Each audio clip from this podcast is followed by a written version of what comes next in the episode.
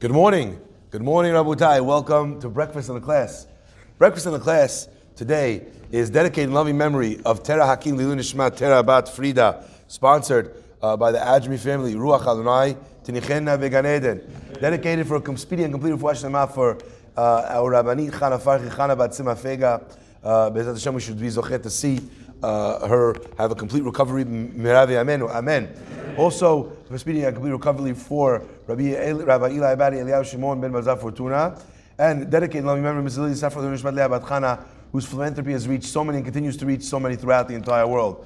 Week of Cobra is also sponsored uh, by David E. Ash in honor of you and your substantial capacity to go today and every day. We'd like to extend a warm welcome to Rabbi Finchas, who is here with us uh, from Eretz Israel, mumche in halacha, especially in the realm of medical halacha. Uh, it's a, a, wonderful privilege to have him here with us. Of course, if anyone has questions and would like to speak to him, uh, the rabbi is, uh, is very, very generous with his time, with his speaking. It's a zechut to have such a, a, a Talmid Chacham, a person who's solely Shem Shamayim, here with us, Rabbi Hazaku Baruch. The Pasuk tells us, Ve'ata tetzaveh b'nei Israel, v'yikchu elecha shemen zayit zach, katit lamaor tamid. It teaches us that we're supposed to have for the menorah, we're supposed to have the purest olive oil.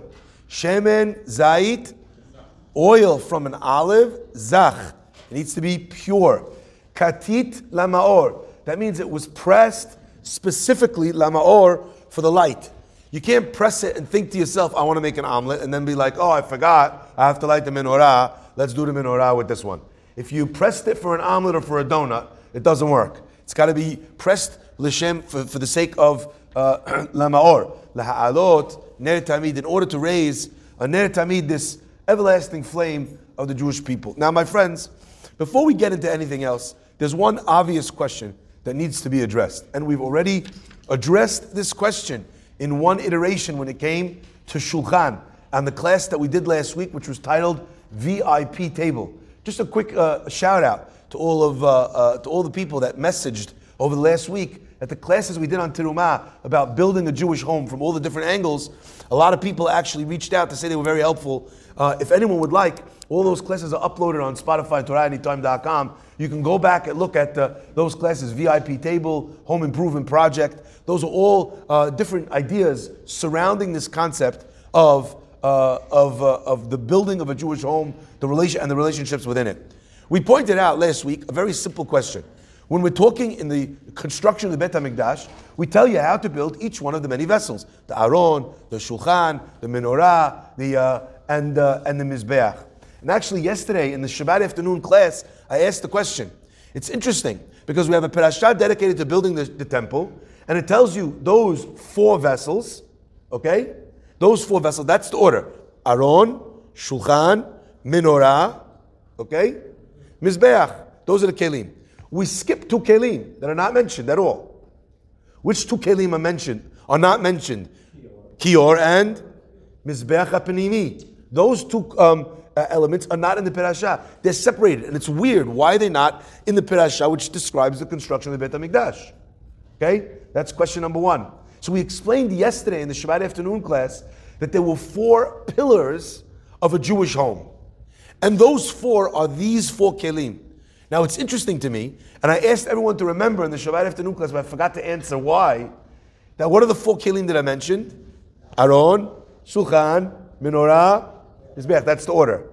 In between the Menorah and the Mizbeach, there's a departure. We talk about something for an extended period of time. What do we talk about? The Yiriot, okay, which is the curtains that were then used to create the top of the, uh, what's it called? The top of the, uh, of the Mishkan. And the reason I think why it was laid out in that way is because those, the Roshet Tevot of those, of those Kelim, with or without Yiriot in the middle, spells the word Ashemim. We have that word in the Pasuk by Yosef as Sadiq, when the brothers sell Yosef, and then they come to a recognition that they made a mistake. And what do they say? Aval Ashemim Anachnu. We are guilty. We, we are responsible. We made this mistake. I think maybe the Torah is hinting to you that if a person doesn't spend the time to be able to insert these things into their home, Ashemim anachnu, we are responsible, we are guilty for the destruction. As Al Chachamim explained to us, every generation that does not have the Beit HaMikdash rebuilt in their day, it is as if they destroyed it themselves. So a lot of times you have a person sitting there and their house is in ruins, their marriage fell apart, their relationship with their children is gone, and they sit there and they say, Why did this happen to me? Rochi, nine times out of ten, it didn't happen to you. You happened to it. Not that you did something wrong, not that you broke, not that you destroyed, but like we say every generation that doesn't build, it's considered as if they destroyed. Did you build? Did you put these things in, into, uh, into place? And we explained yesterday and throughout last week the implications, the idea behind each one of the kelim as it is referenced in V'chen Ta'asu. But we pointed out that one thing is interesting, stands out in, as an anomaly. Because the whole of the Perashah describes the construction of the temple. It doesn't describe anything that you do in the temple, except for one exception in the Shulchan where it tells us about the Lechem Apanim. Now, I don't really need to know about the Lechem Apanim now. It's part of the order of the sacrifices of what you bring in the temple. So it didn't belong. We explained how a part of the Shulchan itself is the bread that's on it. Okay, it was a very deep idea. And as we explained on Shabbat, all the Sefarim tell us that there's great secrets about the Lechem Apanim. The Arizal says, you know, according to Zohar, you know, reveal to us the secret of the 12 breads. The Rambam, when he gives examples in Moreh Nevuchim, tells us what each thing means. He tells you he doesn't know the reason for this, for this thing, for the Lechem Apanim. So that's a great secret. But you see as well that this thing was part of the construction. Here again, I'm going to ask a question. We're going to go from the construction of the temple to the construction of the clothing of the Kohanim. Primarily, that's what happens in Terumah. And in Tetzaveh, we move to the clothing of the Kohanim, of the Kohen Gadol. But then we take a short detour. And the detour is this point right over here. Ve'ata tetzaveh b'nei Yisrael v'yikchu elecha shemen zayit zach. They're about to build the temple and make the clothing. Why are you commanding me now about the olive oil that I'm going to need for the, for the menorah? It's a strange thing. It's out of place. Now, in the same way that we understood that the bread had to be a part of the shulchan, and that's why it was mentioned as part of the construction of the blueprint for the, for the Mishkan, so too we have to understand that there's an element of the lights, of the oil, that is incumbent upon us to discuss here, even though it's not part of the menorah, because if it was, it would have been mentioned in the same way in uh, Parashat Terumah, which it wasn't. It's mentioned by in passing, but not like it's mentioned by, by the Lechem Apanim. But we have to understand why is it, what is it coming over here, and why is it the separation between the Beit HaMikdash and the Begadim? Now, my friends, I want to share with you an idea that we say um, every Saturday night. We talk about this idea and we say, Amavdil ben Kodesh lechol ben or lechoshech.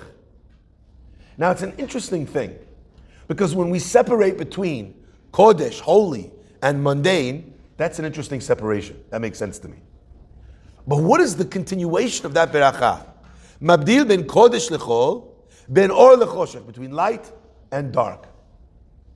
There's six other days which have a differentiation between light and dark. Sunday night, Monday night, Tuesday night. I get that Sunday is not the same as Sunday night. I understand that. But what does that have to do with the separation of Kodesh and Chol? Did you ever wonder this? You want to tell me you're separating Kodesh Chol? I get it. Right? Ben Yisrael la'amim. I get it. Ben Yom HaShivi'i l'shesh Between the Jews and the non-Jews. I get it. There's a difference of the Kedusha, of what you stand for, of what you live for. Okay, I get it. Between seven days of the week and Shabbat. I get it. This is a different day. It stands for something else. What's the difference, or and choshech, in this context? It's strange. It doesn't belong. the answer is that in truth, there is a difference of kodesh and chol between or and choshech.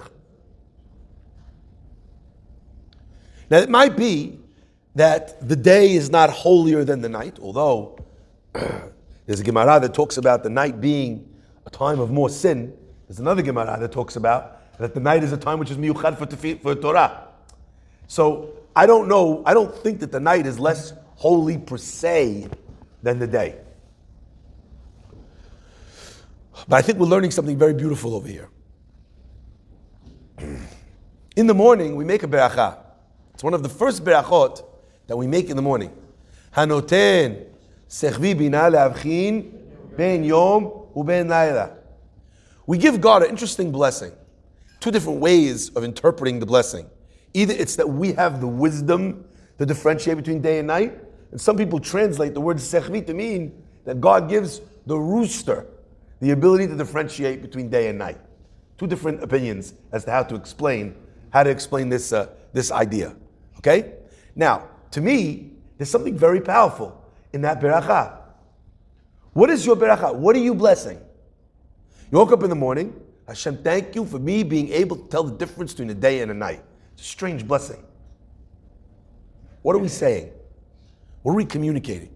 Even stranger, if you're blessing God randomly for the fact that the rooster could, Hashem, thank you so much for allowing the donkey to tell the difference between the food that he eats and something he doesn't eat. What are we doing? Answer, my friends, is that our beracha begins and tells us that un- unless we are able to understand the difference between daytime and nighttime, we live meaningless lives. In our world today, it's not as prevalent, it's not as noticed. But the time for work used to be the daytime. They would get up at the crack of dawn, every minute of light was used. When it came time for nighttime, that was when they stopped working. So the nighttime was a time of rejuvenation, of sleep, of uh, storing up energy, and the daytime was the time uh, for a person to be able to expend that energy, to be able to do, to produce, to achieve, to accomplish. So we start off by saying Hakadosh Baruch Hu, and I need you to understand this is very important. One of the first berachot that we say, we start off and talk about the fact that our body actually works. Without health, you have nothing, okay? But before we could talk about anything else, before we could talk about how blessed we are that we could walk, that we have clothing, that uh, we can see, before we talk about the fact that we, we were born free men, that we were part of the Jewish people, before you can bless God that you're a Jew, you have to bless God that you understand how to take something in life and do something with that something. How to achieve, how to work hard, how to accomplish, how to create, and to take pleasure in working, in doing something, in producing. A person that could sleep through the day, just like he sleeps through the night, is a person who was better off never being born. I'm not saying that. I'm not saying that. A person who is happily unemployed, happy to collect rent checks, excuse me, happy to collect welfare checks, excuse me. Happy to do that. Sit back, do nothing. Better he was not born. I'm not saying we should go kill someone who's on welfare. That's not what I'm saying. The Pasuk says, Adam le'amal yulad. Literally, the Pasuk is saying that a human being was born to work. We were born to toil. We were born to sweat. We were born to work hard. It is only in our generation that we have an idea that working hard and schwitzing and stress is not a good thing. What do we do when we have stress now? We medicate it away. You can medicate with pills, you can medicate with alcohol, you can medicate with drugs, you can medicate with a lot of things, by the way. Okay? You can do a lot of things to get rid of stress. But who said that stress was not supposed to be part of the human experience? Who said that? Who said that we were not supposed to go to bed at night exhausted from work? Whatever your work is, learning, work, it's not supposed to be this hard. Really? I think it is supposed to be this hard. And if it's not this hard, you know, in our world, we have this idea that if something is hard, that means it must not be right. I think it's the opposite. If something is so easy that it doesn't take any effort whatsoever, that's how you know it's not right. Because Adam le'amal yulad. Now the funny thing is, we think as human beings that we were born once, 1978, March 7th. We were born. For the rest of my life, I live until Bezat Hashem 120, I'll die. Actually, Bezat Hashem, I won't die. Mashiach will be here, live forever. Take that, strike that from the record. But actually, as we say in the Tefillah, it doesn't work that way. Actually, Hamechadesh bitubo bechol yom tamid. A person is reborn every single day. And if you've ever felt something, a job, a mission, uh, a, a, a, a deal, a Gemara, a class, where you felt yourself come to life, come alive, get excited. You ever feel that? You feel so engaged, you're like, yes! Right? You're driving down the court. There's a guy there open. The ball goes back, the ball goes forth. You do this unbelievable play. Yes! You feel that? You go to court, difficult court case, dragging out for months. You think you're going to lose. You come up with something. End of the day, yes! That feeling is a, another example, another moment of rebirth where you've experienced such joy and excitement and electricity because your hard work paid off. My friends, we need to embrace sweating. It's true at work. It's true in a marriage. I don't want to talk. If I say that, she's going to say that. If then she says that, I go there, then there's what I need these problems. So what do you do? You live with a flawed, you live with a underwhelming marriage for as long as you could stand it because you don't want to do the work. What a waste. You know what? Even if it never blows up, you're, you're vanillaing your way through life. A person each day needs to ask this question Am I living a life of night times? Or am I living a life of daytimes? The Torah was going to tell us something very powerful here. I'm teaching you how to build your life, how to build your home. And there's many lessons in the kelim and the construction of the temple. And in just a minute, I'm going to start telling you how much of an elevated person you're going to be. The Gemara tells us in the name of Rabbi Yohanan, Mani Mechabdi. Mani Mechabdi means clothing brings a person respect. You know what you feel like when you're uh, really well dressed? You know, you got that beautiful suit on, you feel like a, a million dollars. You feel great. Mani mechabdi. They did a study, by the way, you should just know, in private schools. And the schools where they made the kids wear suits and ties to school. All over England, by the way, you have it. The dress code itself raises morale, raises behavioral uh, uh, responses, raises the grades of the children. Mani mechabdi. We did a program in England where we taught people when they were choosing where to go to university, you know, how to choose different careers, challenging them, making them see the world, introducing them to really important people in each industry. It was an unbelievable program, okay? But part of the program was we would send the kids a message the night before we were going to the city to meet the CEO of a Fortune 500 company, and we would send the kids two words suit up. And the kids would come to school ready to go in to uh, Thomson Reuters, ready to go in to Herbert Smith Freehills, ready to go in uh, to the, uh, the media arm of, the Harry, of Harry Potter. They went spoke, but what happened was all of a sudden, this 11th grader, he's dressed the part, he's wearing a tie, he comes up to the CEO and asks, Is there any way? I'm a huge Harry Potter fan. Is there any way I could get an internship here? And the kid got an internship.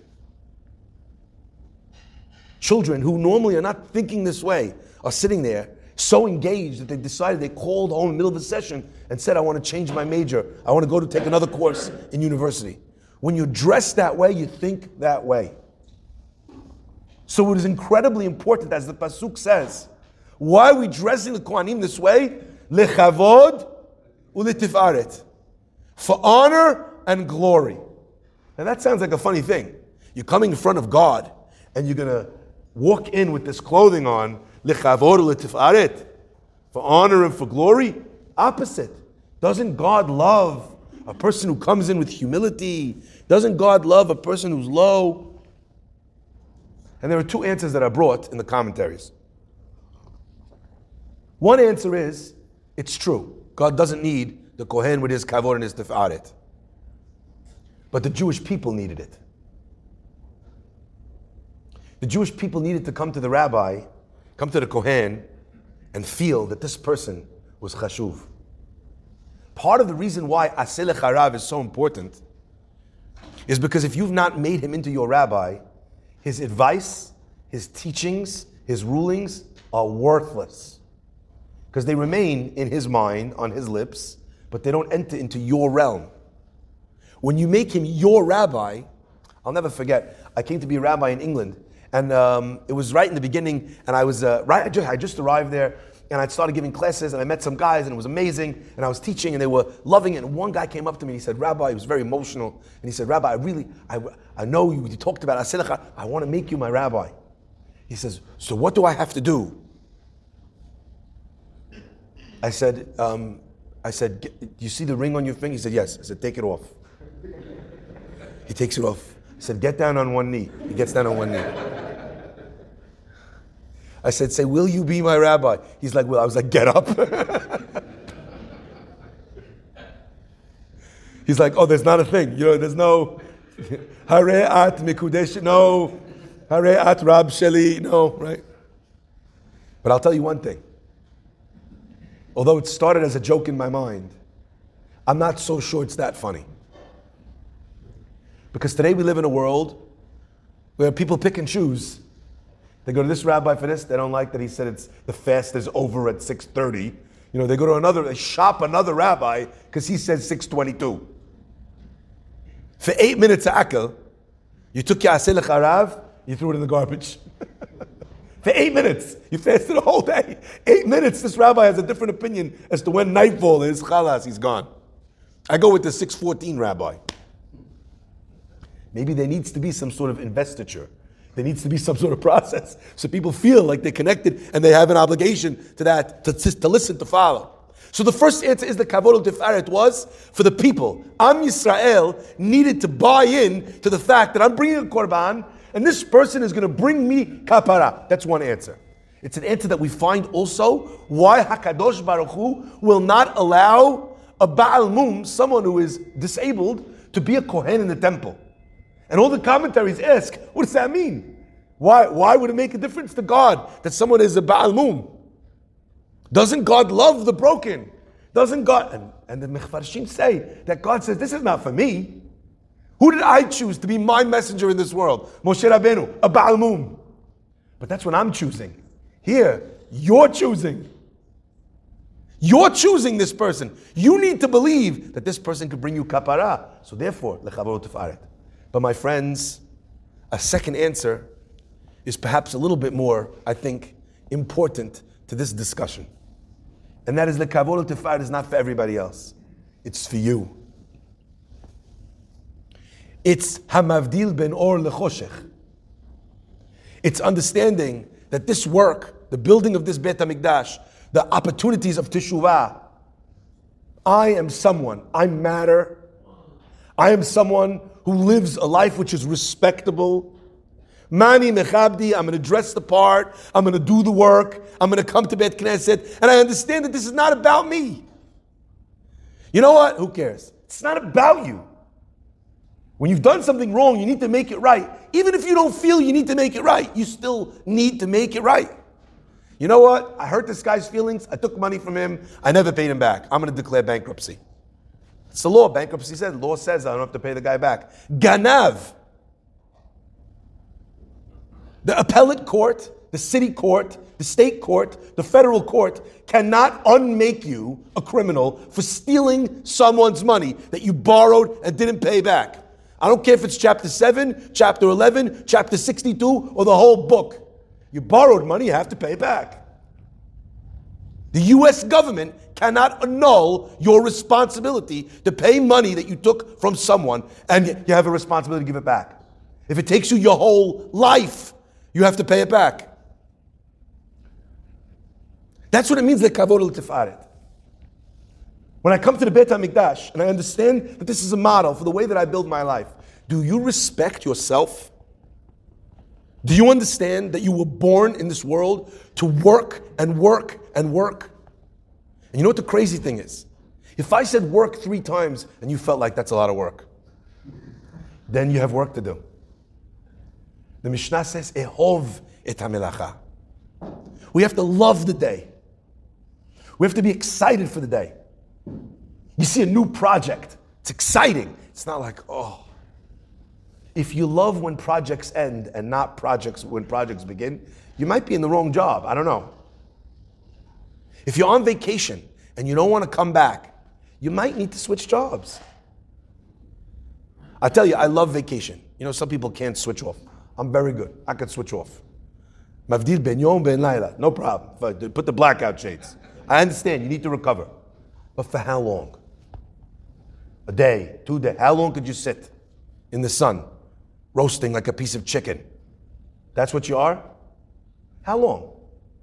How long before you feel like I need to do something? I need to do something. Vacation's amazing. Spending time away, re- rejuvenating, gathering your strength, new perspective. I get it. Amazing. Until when? So the Pasuk introduces the idea of mani mechabdi, of respecting yourself, by understanding that this respect, it's not a matter of kavod, it's not a matter of arrogance, it's not a matter of making yourself look good. It's a matter of understanding what does it take to be good? What does it take to accomplish?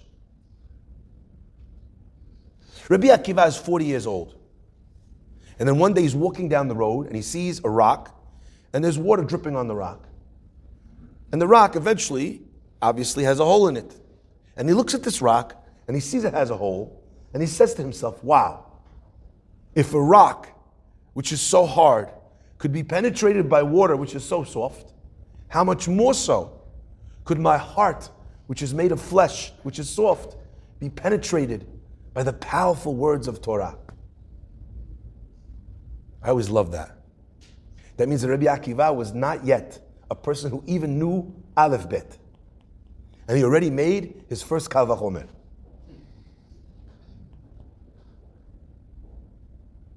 And what happens?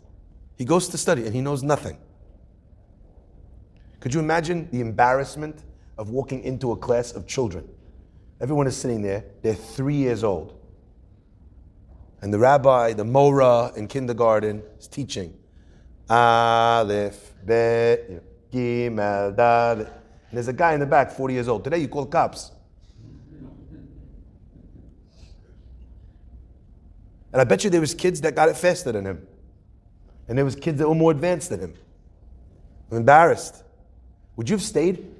You got inspired. Would you have stayed? That's what it means. The Torah is telling you here.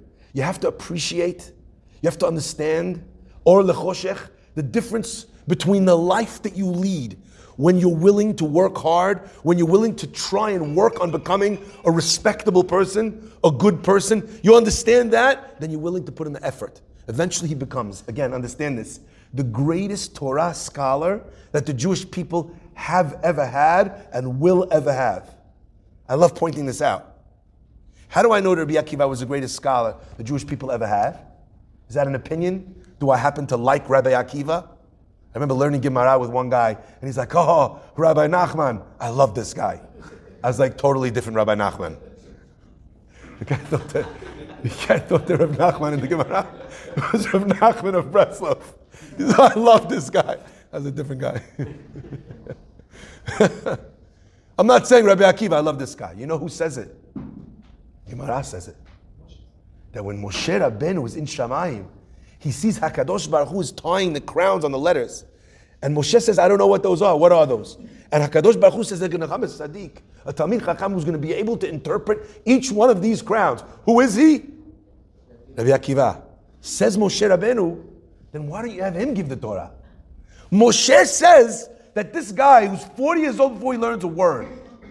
How many times do I get a message, my friends, from someone who says, Rabbi, I can't believe I found this class. I bumped into it. A friend introduced me. I saw it on Instagram. I, someone sent me a clip from Torah anytime. I got from iTorah. I got your class. I got into it. I'm learning. I'm growing. How old are 30, 40, 50? Someone told me that their grandmother listens every day. She's over 90 years old. She said, she says you changed her life. I was like, what life? She's 95. But that's the answer, my friends. Of Mabdil ben Or Choshech. You're 95 years old, who cares? All the days before you didn't do something, do something today. Do something now. You can't join the Gemara class because you never learned Gemara. So what? Before you learned this class, did you listen to this one? You didn't listen. Before you knew the Aleph bit, did you know the Aleph bit? No, that's why you're learning it. Or means turn on the lights. Learn something new. In fact, Al Chachamim explained that Shemen is an allegory, oil is an allegory for Torah. And therefore, the Torah is teaching us. I'm giving you all these lessons, but at the end of the day, if you're not willing to see the difference between the daytime and the nighttime, between light and dark, then there is no Kodesh and Chol for you. There's no holy, there's no mundane, there's no Bet HaMikdash, there's no clothing. So let's go. Get on the train. And I'll tell you one thing if anyone here has ever become a runner, has ever ridden the, I don't know, a peloton, a bike, has ever played basketball, those first times you go, every muscle, every bone in your body is killing. When you go to the gym and the train is one more, you're like, ah! You do it enough times in a row, you know what happens? If you miss a day, you feel like something's missing. And you push and you push and you love it. There's nothing more beautiful in this world than trying to learn a Gemara or one of the poskim, not understanding it. 16 times break your head, bang it against the wall until finally all of a sudden the key comes and it opens the lock and the lights turn on. And you're like, oh my God. I wish and I bless each and every one of you with that pleasure, with that gift that we should be zocheh, la'avdir ben or uben achoshech. That we're willing to work hard in our marriages, in our work, in our life, in our Torah, and Be'ezrat Hashem. We'll be zocheh to be dressed lechavod u'letifaret. Hakadosh Baruch Hu will bless us with those magnificent clothing yet again. Baruch Adonai